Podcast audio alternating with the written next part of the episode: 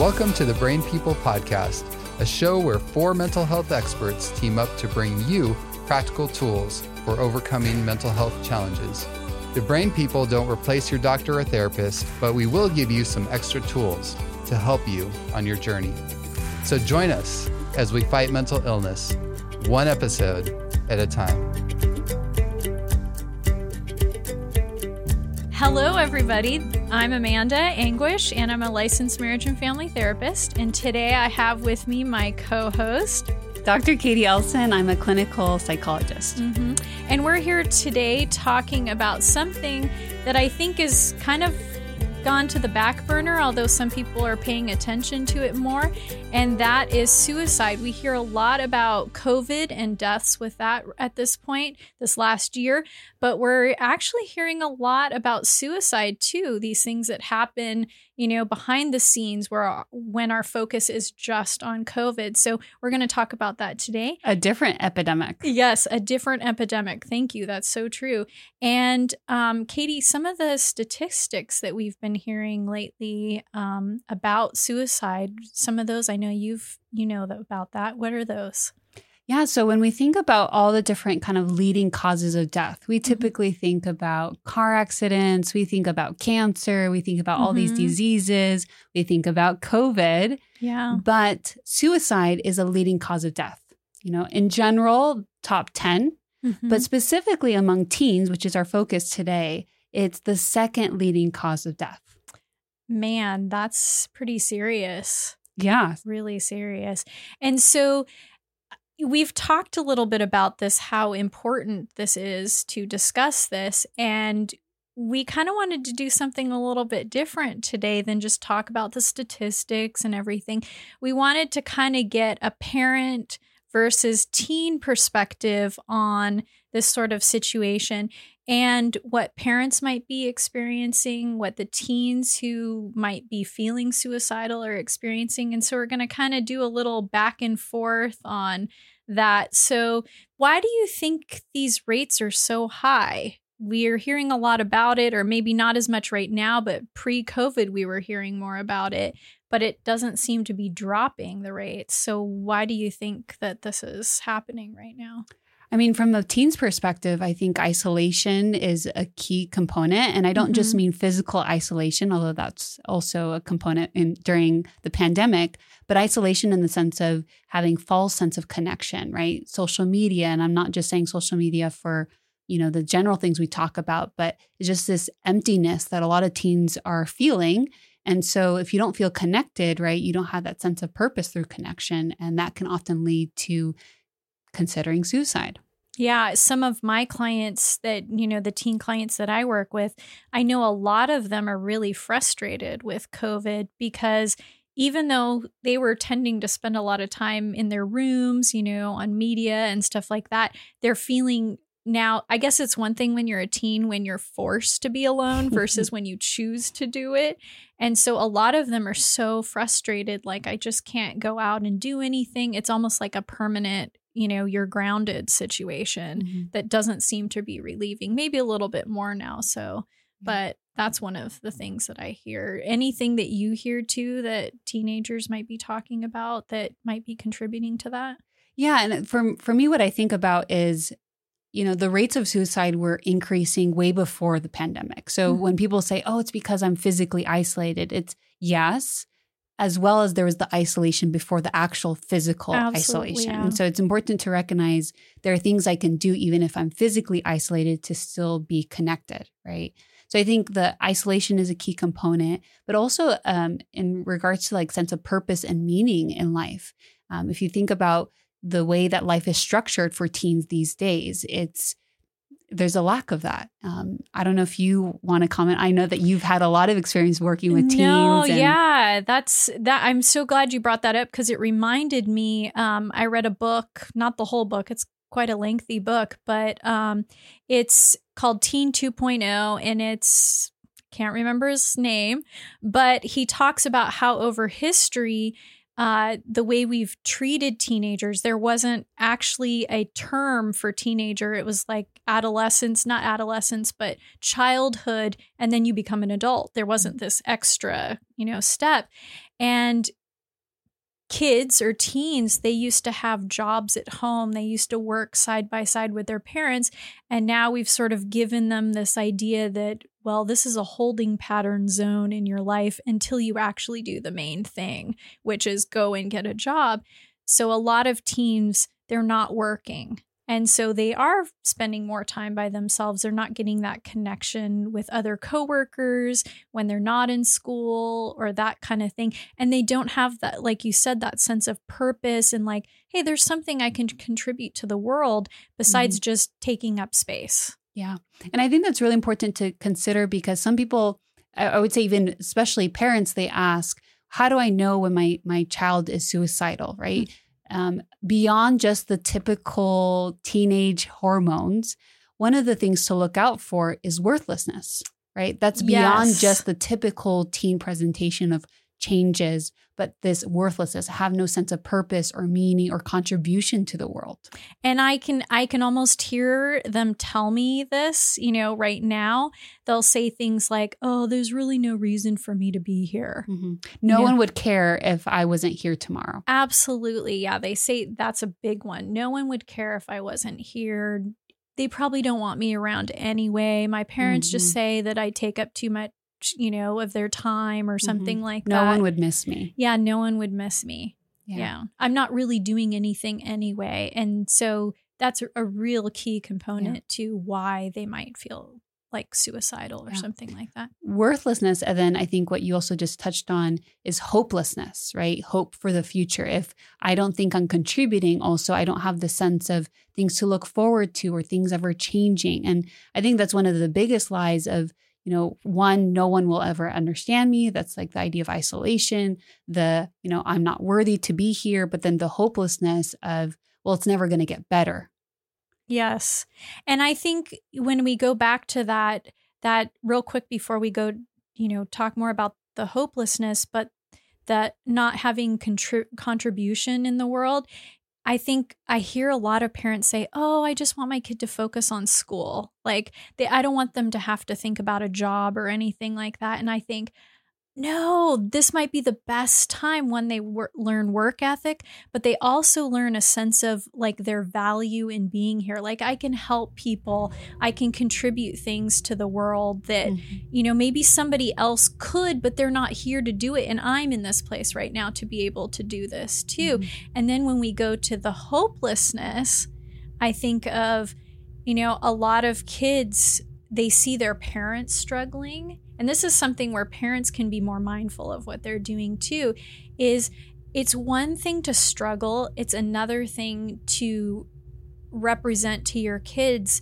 that this is as good as it's going to get mm. you know so i always tell parents it don't try to hide the stuff that you're going through like you might be sad you might be angry but always end it with a sense of but we're going to get through this mm-hmm. we're going to figure it out and we're going to get through this because if I'm a teenager and I'm seeing my parents suffer, why would I ever want to get to 30 years old, 35, 40, 45 years old if I don't see any hope in that? Yeah. And I just read a quote in your office, right, that says, you know, that the world is full of suffering, mm-hmm. but it's also full of the, the overcoming, overcoming, of, of suffering. It, yeah. Yeah. Mm-hmm.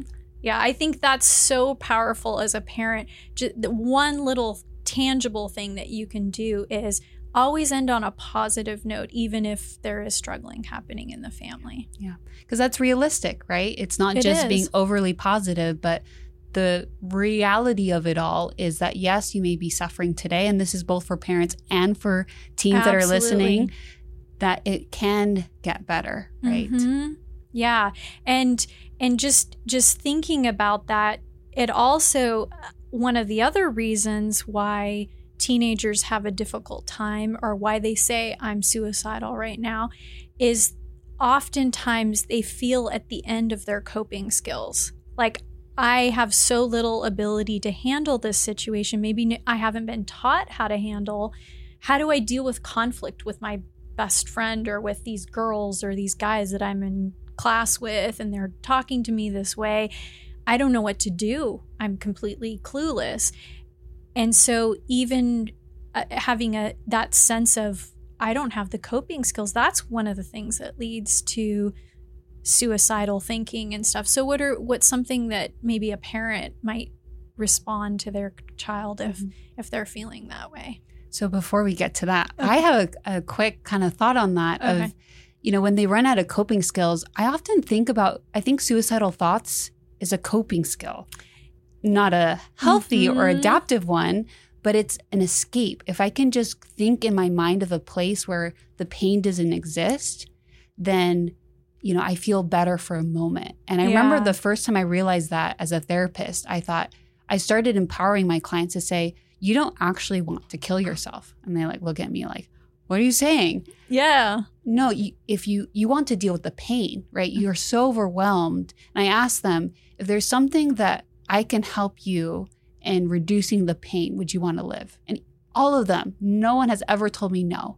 And so going back to the question of parents, like what can you do, is don't freak out about the thought itself, Yes. right? Recognize the underlying hurt of the thought and Mhm. saying, well, how can we address the hurt and the pain? I think that's so key too because one of the first responses of parents is usually one of two things. Oh, you're just being a teenager, you'll get over it. Or the other one, which is, oh my goodness, I'm an awful parent. My kid wants to die. I can't deal with this and stuff. And so we freak out, which then leads to the kid going or the teen going, What am I doing? I'm really that bad. This must be horrible if my parents freaking out and everything. And so just having a sense to go, I'm just going to ask another question. What does suicide mean to you? Or what does what does being suicidal feel like to you? And oftentimes teens will say, I don't know what to do. Like mm. I feel like I don't know how to handle this. And it's mm. just it literally is a cry for help.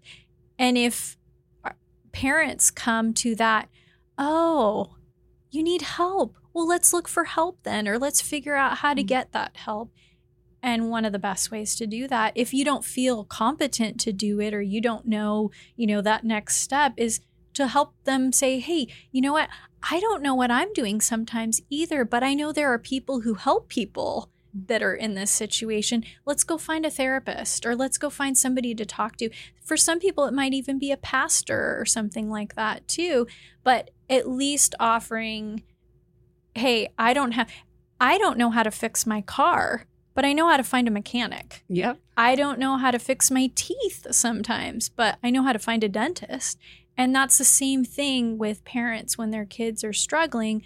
I may not know how to deal with this. It doesn't make you a bad parent, Mhm. but I know somebody who probably could deal with it. Yeah. And I have to add to this one of my favorite things, and I want all the parents out there to hear this, is be willing to go to counseling with your kid. Mm. It's nice when I can help them, but it's even nicer when I can help the parent help the kid. Mm. That's like the best feeling knowing they're going back and they're going to be able to work through this. And I'm so glad that you mentioned that because sometimes parents will immediately jump to, okay, let me go find somebody to help you. Mm-hmm. And that sometimes is a part of the root problem because the child is saying, I want your help. I want your attention. I want you to be there for me. And then the parent immediately is like, let's take you to counseling. There's something wrong with you. But then you said Mhm. to come to counseling with them, which is saying, I'm in this with you together, right? So from the teen's perspective, you have to reach out for help. I think that's one first step Mhm. that teens can take away. Um, sometimes we want people to read our minds, we want people to help us, but we never communicate, I need help. So, teens, ask, go to your parents, go to somebody that you trust and say, I need help. yeah, don't be afraid to say it outright, explicitly what you want. Exactly. And then parents respond in a way that, hey, I hear you. You know, Mhm. don't dismiss it by, oh, you just want attention or or whatever the reason. No, hear them, hear that it's a cry for help. And then how can I help you?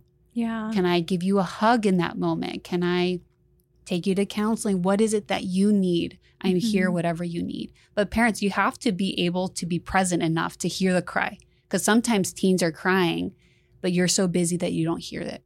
And that's that's a good point too because I think sometimes you know, I'll hear parents say, "Well, I didn't see this coming." Like, am I a bad parent? What did I do wrong? And I say, well, you know, sometimes it can be subtle, but sometimes it can be pretty obvious if you're looking for certain signs. And one of the biggest signs, I think, just to help the parents is anytime you see a big deviation from their norm, you know, if they're dressing a totally different way, just be start paying attention. Like where's this coming from? What might this be about? Who are they hanging out with? Does this mean something different? Um, sometimes the way they talk if they if you hear them be more negative like self-defeating thoughts but they're coming out verbally like oh i can't do anything right. I'm so horrible. Like nothing ever works wow where did this come from they didn't talk like this last week or last month i'm starting to become aware of this and then just ask them i love to tell parents yeah. just be a mirror and reflect back to your kids sometimes what you hear what you see I've noticed you started changing the way you dress. Tell me about that. No judgment whatsoever. Yeah, not Just, is it okay or something wrong? oh my goodness, why are you dressing like this? This is awful. You know? Yeah. But just reflect back and then that gives the teenager an opportunity to let go of a little bit of maybe what they've been holding on to and go, yeah, well, my friends are dressing this way or something mm-hmm. and I want to look like them. Or I just felt like I wanted to, you know, express myself this way. But it tells you something of what's going on so- inside of them yeah. too. And sometimes explicitly asking. So if they, you have a, a concern that they are suicidal, I know a lot of parents are like, you know, beating around the bush or you know sometimes just explicitly asking like are you thinking about mm-hmm. harming or killing yourself right which sometimes i've heard some parents and other people say well does that mean like i'm suggesting the idea to them that's not the first time or the last time they're going to no. hear that so definitely not suggesting mm-hmm. and that that makes me think that I should probably we should probably talk about this too is that one of the ways you might see something different is self-harm behaviors you know yeah. and it's really important you know I don't want to err on either side of this but self-harm does not necessarily mean suicide but it still does mean that there's something wrong mm-hmm. and unfortunately we live in a world where news gets around really fast and cutting, kids talking about cutting is really rampant. And so kids might cut, they may not be suicidal, but it's still a reflection of something that's going on inside of them. Why are they even trying it then? And they don't know how to cope, like you mentioned and before. they don't know how to cope, so they're using this. So even talking about that and saying, hey, let me see your scars, let me see what they look like, and then saying, hey, I think this probably needs needs to be talked about and let's go find somebody that we can talk to about mm-hmm. this. that can help me, help you. Yeah. Mm-hmm. So self harm, suicide, right? These are things that need to be talked about, and I think a, a, pattern of what we're we're talking about is also the importance of just having connection. So a lot of people, a lot of parents and families, they wait till there's a crisis to start connecting. Yes. But if you're listening and you recognize that there's a lack of connection in your home, start you know investing in those relationships. I, I wanted to, you know, cover this really briefly is some parents will say, you know, I ask and I ask and my kids are not like they, they won't tell me what's something that they can do to help when a when a teen or somebody is not being willing to talk about their problems. That is so important. I'm glad you brought that up because one of the reasons that I hear teens, because I work with a lot of them, one of the reasons why teens don't talk is the anticipation that you won't have enough time to listen or you're too busy to listen. Yeah. And and we we let these things be known about us that we don't even realize sometimes that we're putting out there. And so, one of the things I like to encourage parents to do, or as parents, we can do this, is to just set aside a specific amount of time to just be with your kid. And sometimes they're like, but they're not talking to me. This is so painful. I've sat here for like 15 minutes and they haven't said anything. But the fact that you're sitting there is part of the process too, where your teen is going, wait, they're sitting here. And believe me, I, I, I love it when I'm talking to a teen and they're not talking back because I go, okay, let's see how long we can go and just sit here in silence. I don't say that out loud to them, yeah. but I just sit there and and I I'm going to outlast them. I already know that. I, I'm very competitive, but they'll just sit there and then they'll say things like, Well, why aren't you talking? And I'll go, well, sometimes it's just nice to sit here and, you know, just experience each other's company. You don't have to say anything. Well, that's kind of weird. They'll say back and stuff. But it, they're already now seeing, like, oh, she's not going anywhere. She's just. Yeah. going to sit here. And then they start talking and they don't even realize the things that they're Mm. saying. And it's only because I don't have anywhere else to Mm. go. I'm I've already settled into this is where I want to be right now. And you're communicating to them that I care enough that I just want to be mm-hmm. with you, regardless of what we talk about. Yeah. And the other thing that, you know, parents can do, say say the conversation isn't dead, you know, and there is some I I think we don't often realize and this is something that even couples can take into consideration is sometimes we get used to just giving directives like honey can you pick up the kids on your way home? Can you go do this? Can you check the car for this? And to the kids oh you need to clean up your room. Did you get your homework done? Go set the table that sort of thing. We forget that why did we have kids in the first place? We take pleasure in having little mini me's running around and watching them, you know, experience life and the little minds that get formed there too. And so, if you have the opportunity, just I like to say, make a rule for yourself. I can't say anything, I have to ask a question. Mm. So, like, if for instance, I was to say, K'dee, if you ha- could only eat one thing for the rest of your life, what would that be? What would it be, K'dee? Oh my, I don't, I don't know. The first thought that came to mind was pizza. Okay. That's a big one. Yeah.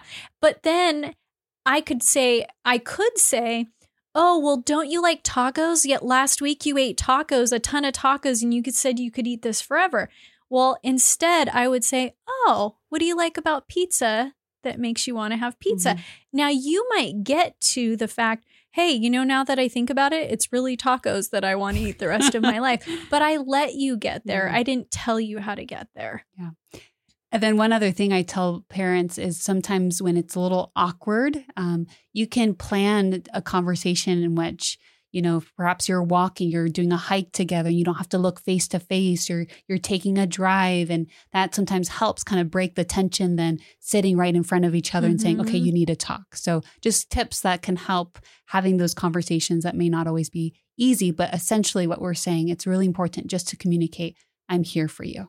And I think that I think you've probably experienced this even as a therapist. Some of the best conversations we have with our clients are if we're on a walk with them or something and we have a nice little area here we can walk, but or those moments even before you start your official session where you're talking about some things and so that's really key that it doesn't have to be this formal time. It could just be doing an activity, but the activity is secondary to the just being connected part. Yeah. So maybe we should summarize some of the key things that we've mentioned. Um, I know from the team perspective if just asking for help, right? And Mhm. reaching out and, and communicating that you do need help. And to have suicidal thoughts, it's not um, it's not a shaming thing. It's their thoughts, right? And their thoughts to express, I'm overwhelmed, I'm in pain, I'm hurt and Mm-hmm. in a, it's an escape. And so one thing we didn't fully address is to find other coping skills, right? And that could Mhm. be you know things that we've already talked about on this podcast or other things we'll talk about in the, the future. choose life, go back to that one. exactly, exactly. Um, but also then seeking professional help, um, Mhm. either going first to the parent, then the par- parent connecting you, or also um, finding that avenue because you know it is it can be normal to have those thoughts, um, but to get help for those thoughts. Yeah, I think everybody has had some kind of thought like that in the span of their lifetime. And then for parents, too, on the other hand, to summarize that, is be willing to listen, you know? And first, maybe even before that, be willing to pay attention to what might be the signs. Because you can look up on the internet all different things to look for and stuff. But when you when you really know your child, when you know your teenager, you can start to see when there are deviations from their normal, you know, way of doing things. And when you start to see those, don't be afraid to sit down and say, Hey, you know, I just want to check in with you. And I've noticed some things have changed and stuff. How are you feeling? How are you doing? You know, that sort of thing. And then just be willing to listen, however long it takes for the answer to come out. Yeah. And then also be willing to find a therapist if if that's the case too and again we're willing to take our cars to the mechanic, ourselves to the doctor, the dentist, whoever. Therapists are not so bad. K'dee and I are here, and we think you might like us so far. maybe, just maybe. maybe. so, well, to wrap things up, um, this has been fun. It Thanks has been, yeah. Talking, and even in the seriousness of the topic, you know, it doesn't have to be scary. I think we've shown that, and it can actually be the step to something really powerful in your relationship with your teen and teen with the parent and stuff. And sometimes we get scared that difficult things come up, but when you overcome them, that's when you're like, oh, hallelujah, it worked. And we're closer because we did it together. So, if you only take one thing away from today's show, remember this if mental illness is a whole person problem, then it must have a whole person solution. I'm Amanda Anguish. I'm Dr. K'dee Elsen. And you've been listening to the, the Brain, Brain People Podcast. Podcast.